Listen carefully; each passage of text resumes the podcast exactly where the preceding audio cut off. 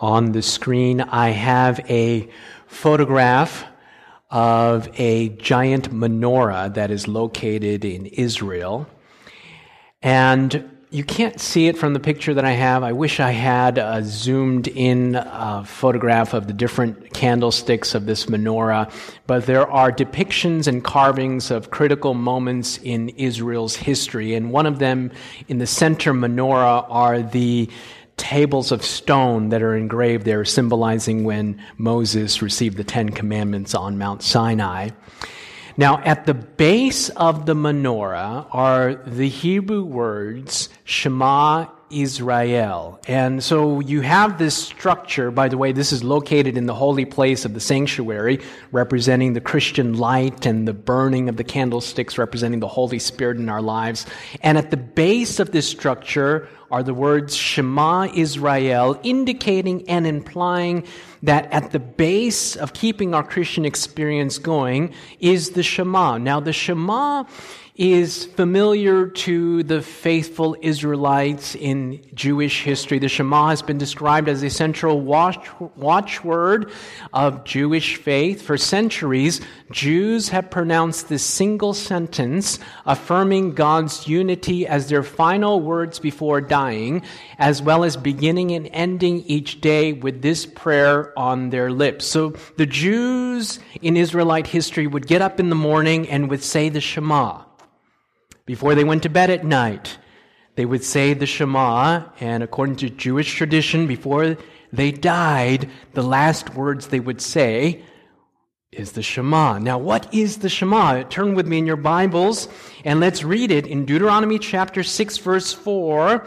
Deuteronomy was written by Moses, and here it is. In Deuteronomy chapter 6, verse 4, you have the words of the Shema, what every faithful Jew would say when they got up in the morning, before they went to bed at night, and on their deathbed. Hear, O Israel, the Lord our God is one, and you shall love the Lord your God with all your heart, with all your soul, and with all your strength. What a way to begin each and every day. Amen? To say, Lord, you're one, and you shall love the Lord your God with all your heart, with all your soul, and with all your mind. And I think this is a good tradition to follow. Amen?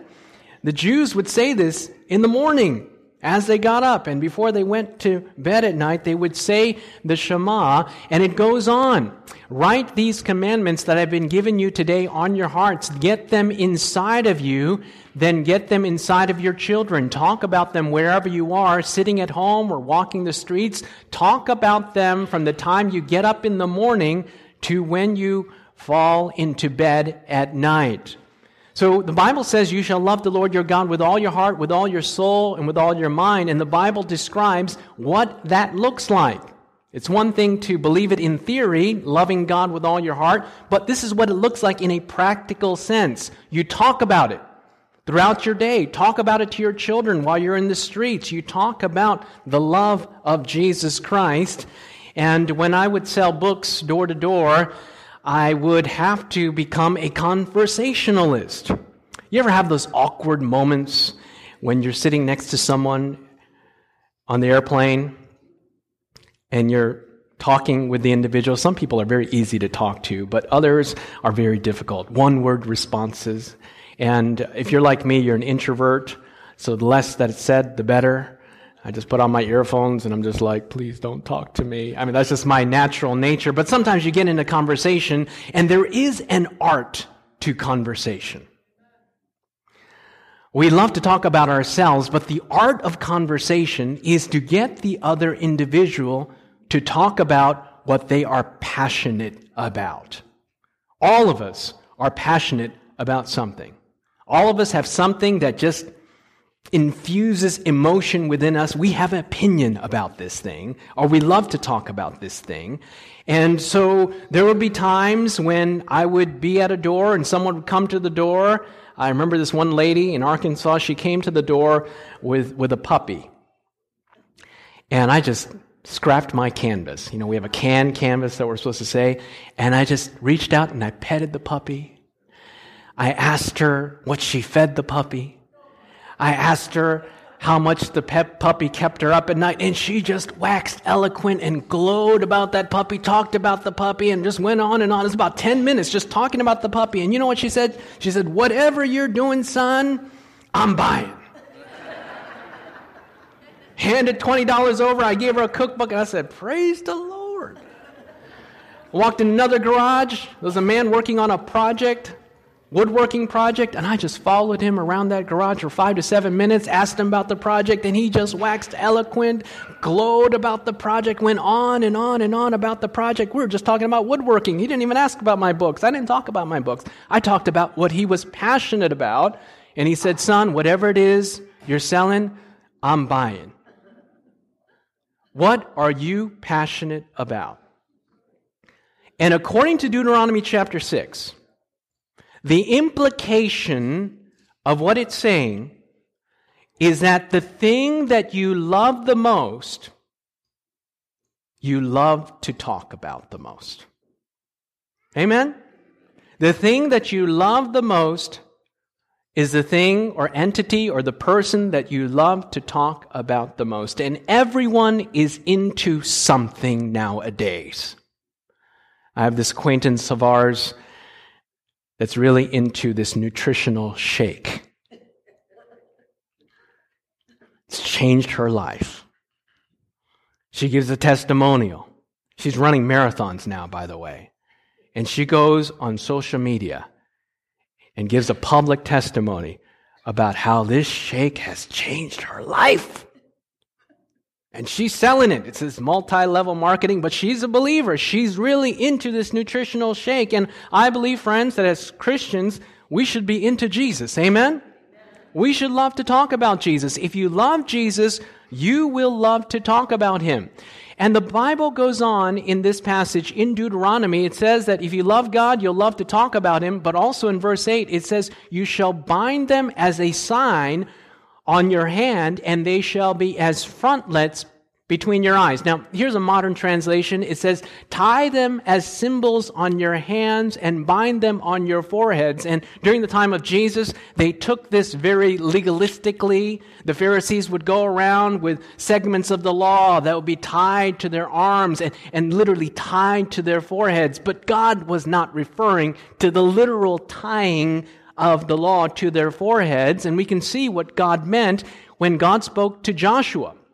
Joshua 1 verse 8, this book of the law shall not depart from your mouth, but you shall do what? You shall meditate on it day and night.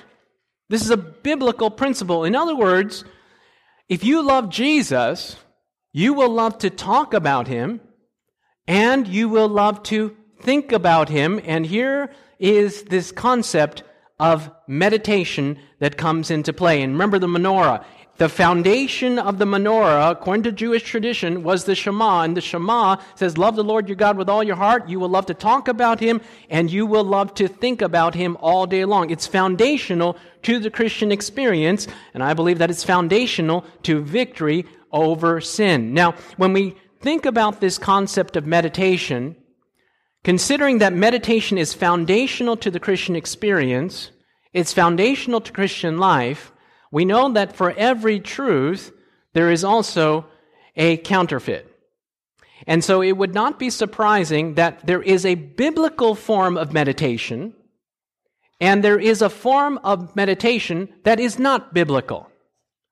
Now, I'd like to go back in our history books a little bit as we look at the history of meditation in Christian tradition, during the time of the Reformation, the Reformation principles of righteousness by faith were sweeping over Western Europe, and there was a dramatic power shift that took place over Western Europe as these countries like Germany and England and Switzerland all fell like dominoes and took their stand with Protestantism. It was a very difficult time for the papacy and for Catholicism because there was a transfer of power that was taking place. And as the Pope was sitting forlorn in his palace, a group of men sought his audience. And at the head was a priest, a Spanish priest by the name of Ignatius Loyola, and he said that he wanted to bring Protestantism back under the fold of Catholicism, and here was born the Counter Reformation. It's in your history books. The Counter Reformation was to counter the work of Calvin, Luther, Zwingli, and to bring Protestantism back. Now, the way that the Jesuit order, which was founded by Ignatius Loyola, the Society of Jesus, the primary means of bringing them back was through education. And here is Malachi Martin, a Jesuit priest. He was one of the advisors to Pope John Paul II, and he wrote the New York Times bestseller, The Keys of This Blood. He wrote another book called The Jesuits, and this is from page 27. There was no continent the Jesuits did not reach. No known language they did not speak and study, or in scores of cases develop no culture they did not penetrate, no branch of learning and science they did not explore, no work in humanism, in arts, in popular education they did not undertake and do better than anyone else. Here's a Jesuit just coming out and saying, like, look, the mode of the Counter Reformation was to make sure that the Jesuit order was everywhere. And here he comes out openly and states that this was indeed done. Ignatius Loyola, the founder of the Jesuit order, stated in regards to the training of the Jesuits, imbue him with spiritual forces which he would find very difficult to eliminate later. So the Jesuit order was to have at the forefront of its agenda the Counter Reformation to bring Protestantism back, and the training of the Jesuit priest, according to Ignatius Loyola, was to be a particular training that would be almost impossible to remove. And here it is from Malachi Martin in the book The Jesuits. He says, Priests who joined this group underwent strenuous initiation. For weeks at a time, they maintained absolute silence under the skilled supervision of a director, they practiced a form, and I've uh, in italics here, a form of mystical meditation until each of them emerged from that weeks long regimen as a spiritual fighter, completely won over to warfare, utterly obedient servant of the Pope. One of the means in which the Jesuits trained their soldiers in the Counter Reformation, according to Malachi Martin, was a form of mystical meditation. Now, there's a book in my library by Richard Foster entitled The Celebration of Discipline. Incidentally, I was given this book as a means of uh, saying that uh, this was a way that you become more spiritual. And I bought a later version, I found it on Amazon.com, a 1978 edition. And by the way, Christianity Today lauded Celebration of Discipline as one of the 10 best books of the 20th century. Now, this is a Protestant book, and it's lauded as one of the best books on spirituality today, and it's the textbook of many spiritual formation classes. And here it is from the 1978 edition, Richard Foster, and I quote on page 27 and 28 in your imagination, allow your spiritual body, shining with light, to rise out of your physical body. He's describing an out of body experience. Look back so that you can see yourself lying in the grass and reassure your body that you will return momentarily. Imagine your spiritual self, alive and vibrant, rising through the clouds into the stratosphere. Listen quietly anticipating the unanticipated, note carefully any instruction given. He's describing spiritualism, the out of body experience, and this is not privy to just this book, but its extant in Eastern forms of, of meditation, transcendental meditation. And here he describes a Christian practice quote unquote, in which you come up out of your body. And notice what he says listen carefully to the instruction that is to be given. And this is at the forefront. Now, this was later removed from later editions, likely because of the protest to these types of exercises. Now, notice what Richard Foster indicates. In Foster's book, Prayer Finding the Heart's True Home, Foster commends the spiritual exercises of Ignatius Loyola, the founder of the Jesuit order, as a school of prayer for us all. Richard Foster, a Quaker, a Protestant, is indicating to go to the practices of Ignatius Loyola, who was at the forefront of the Counter Reformation to bring Protestantism back, and says, Look, we need to go to him for his practices of prayer for us all. Now, this is from Tony Campolo, and uh, I used to listen to Tony Campolo, a prominent evangelical, and at, at the forefront of the evangelical Christian coalition and the Christian right here in the United States of America. And I, I want you to notice what Christian what this Christian author says. He says, A theology of mysticism provides some hope for common ground between Christianity and Islam. Both religions have within their histories examples of ecstatic union with God. He goes on, I have learned about this way of having a born again experience from reading the Catholic mystics, especially the spiritual exercises of Ignatius Loyola. Like most Catholic mystics, he developed an intense desire to experience a oneness with God. So here it is, a prominent evangelical saying that he went to Ignatius Loyola to figure out spiritualism, or he should say spirituality, which is spiritualism in his estimation. Now, here's from Leonard Sweet, who was listed as one of the top influential Christians of 2010, and he states Mysticism, once cast to the sidelines of Christian tradition, is not situated in postmodernistic culture near the center. In the words of the greatest theologians of the 20th century, Jesuit philosopher, religion dogmatist Karl, Rahner, the Christian of tomorrow will be a what? Will he be a mystic? One who has experienced something, or he will be nothing. Now, I want you to notice the nature of what this new spirituality is doing. This type of new spirituality is a form of unity, according to Tony Campolo, between Islam and Christianity, between Protestantism and Catholicism, and this form of mysticism and spirituality is not putting at the forefront the Word of God and theological cognitive reflection, but rather it is subjugating the Word to an experience. Are you following me? And if you know anything about generation X, Y, Z, and the alpha generation, is that what is at the forefront of what these generations are looking for? They're looking for experience. We're looking for experience. My generation is looking for experience. In other words, belonging is more important than believing. It used to be that previous generations, you believe and then you belong, but the new generations are into belonging. In other words, it's about the experience, and if the beliefs are secondary to that reality and that notion. But here we have it.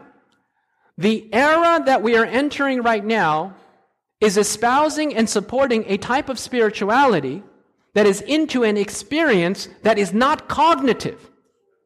It is not based on conscience and reason and the intellect, but rather it's based on some sort of ecstatic, out of body, transcendental, Eastern form of meditation, which very, at its very core is going to bring a type of false unity in the end of time. And this new spirituality is pervasive in Christian culture today, as you've seen by, by the thought leaders espousing this type of spirituality. Now, I want to read a quotation from our General Conference president in July 2010 at the GC session.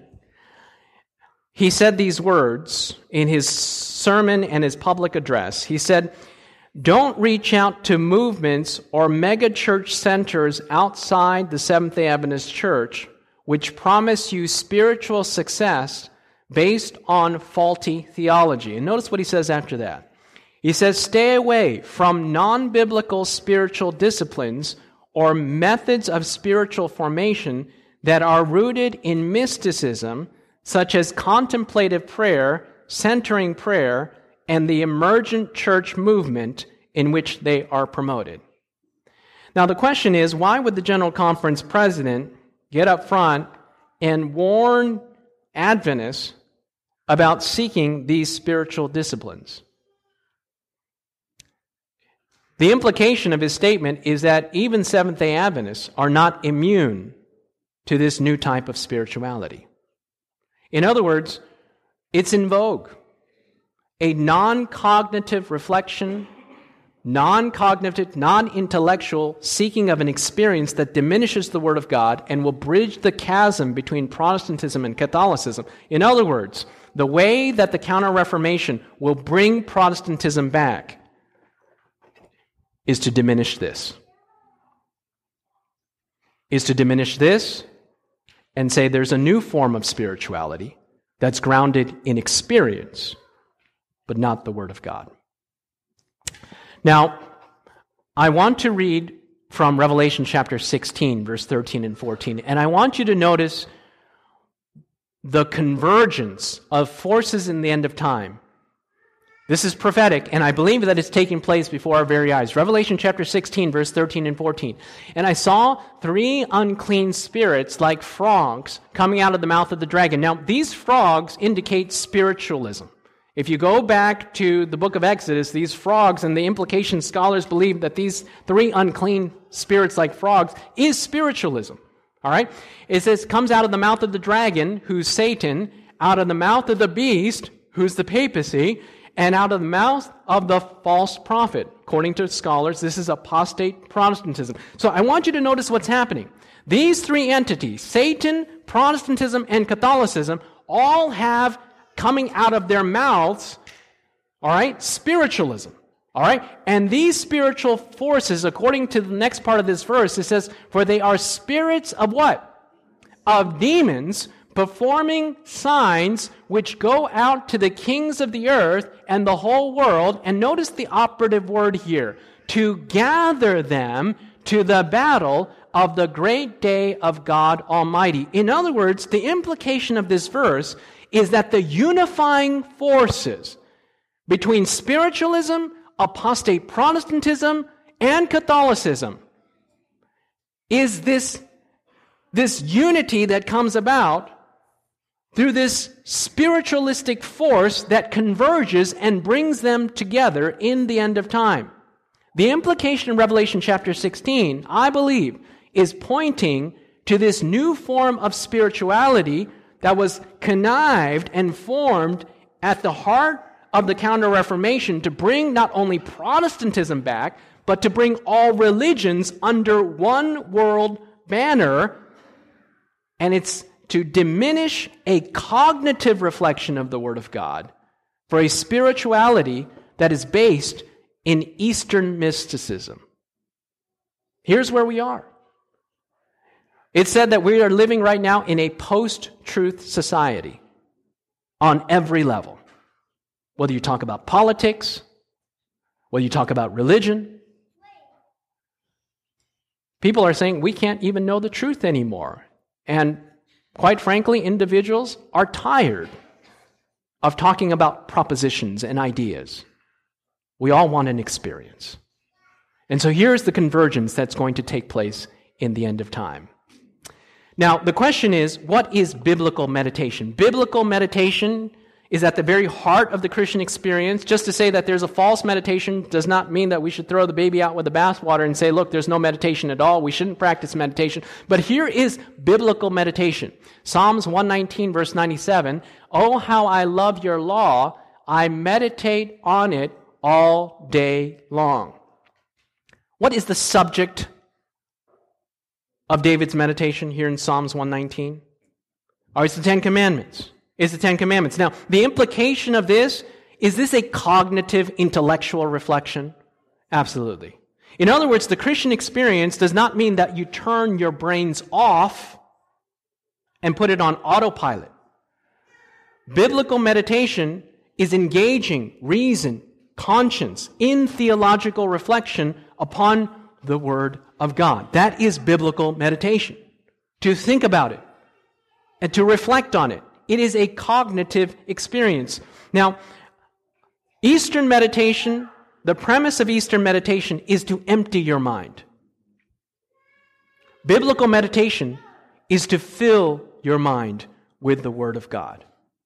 And so you have the counterfeit and the true. Biblical meditation is at the heart of the Christian experience, as depicted by the menorah, at the very base of the menorah, where the words of the Shema. This is something that we should think about all day long, and it's all throughout Scripture, this concept of meditation. Psalms 1, verses 1 and 2. Blessed is the man who walks not in the counsel of the ungodly, nor stands in the path of sinners, nor sits in the seat of the scornful, but his delight is in the law of the Lord, and in his law he meditates day and night. This is the reflection of the Christian. To think about heavenly themes in our minds over and over and over again. In other words, the Christian experience is not just Sabbath where we say, oh, I guess I should think about spirituality today, and all during the week it's sports, it's the news, it's everything else, and then, oh, I guess Saturday I need to think about God today. That is not the way the Christian experience is to be ideally. The ideal Christian experience is when we can come to the place where our favorite thoughts are about God. Amen? Do you want to come to that place? Where the favorite place that you want to go is to think about Jesus? I mean, to think about him over and over again because he is so beautiful. That is where the Christian experience wants to lead us. And when you look in Patriarchs and Prophets, she writes how Enoch walked with God. And she points out that Enoch did not walk with God in a trance. In other words, this was not some mystical out of body experience that was not cognitive. She says that Enoch walked with God after he had his son. And she says that the beauty and the revelation, because he was given revelation, of the sacrifice of Jesus and the love of God became his meditation all day long. And in his thought life, he thought about Jesus. He thought about God for hundreds of years that he walked to the very threshold of eternity. And God said, You might as well take the next step in. And he's in heaven right now. He, he crossed the barrier from this reality to the eternal reality, and it was in his thought life, right here. The Bible says in the book of Genesis, right before the flood, it says that the thoughts of men were only evil continually. So God not only wants to reform our, our habits and our actions on a superficial level of what we do, God wants to reform our thought life and what we think about every day.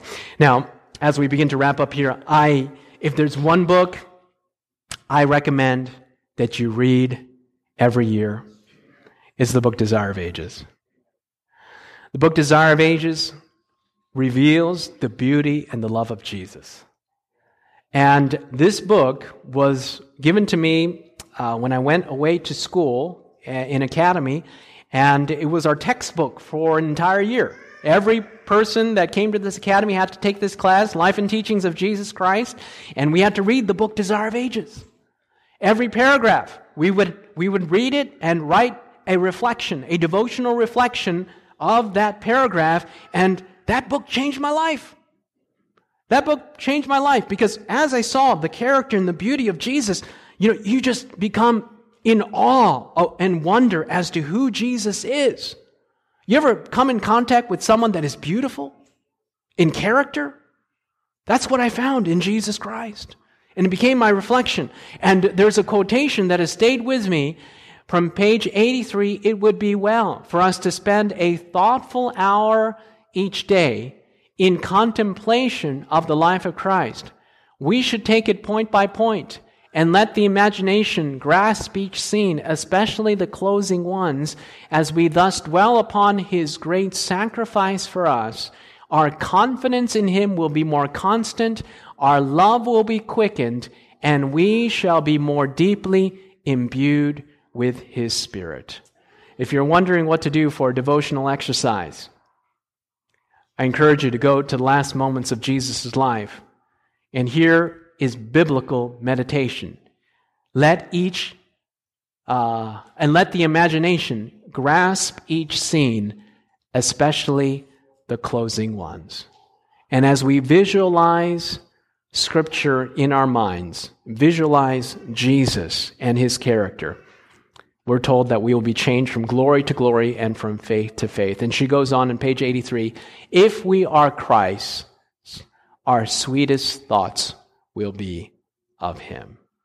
How many of you want that today? How many of you want to say, Lord Jesus, I want Jesus to be my sweetest thoughts, the place that I love to go in every moment and opportunity I have. Let us pray. Father in heaven, we thank you so much for biblical meditation.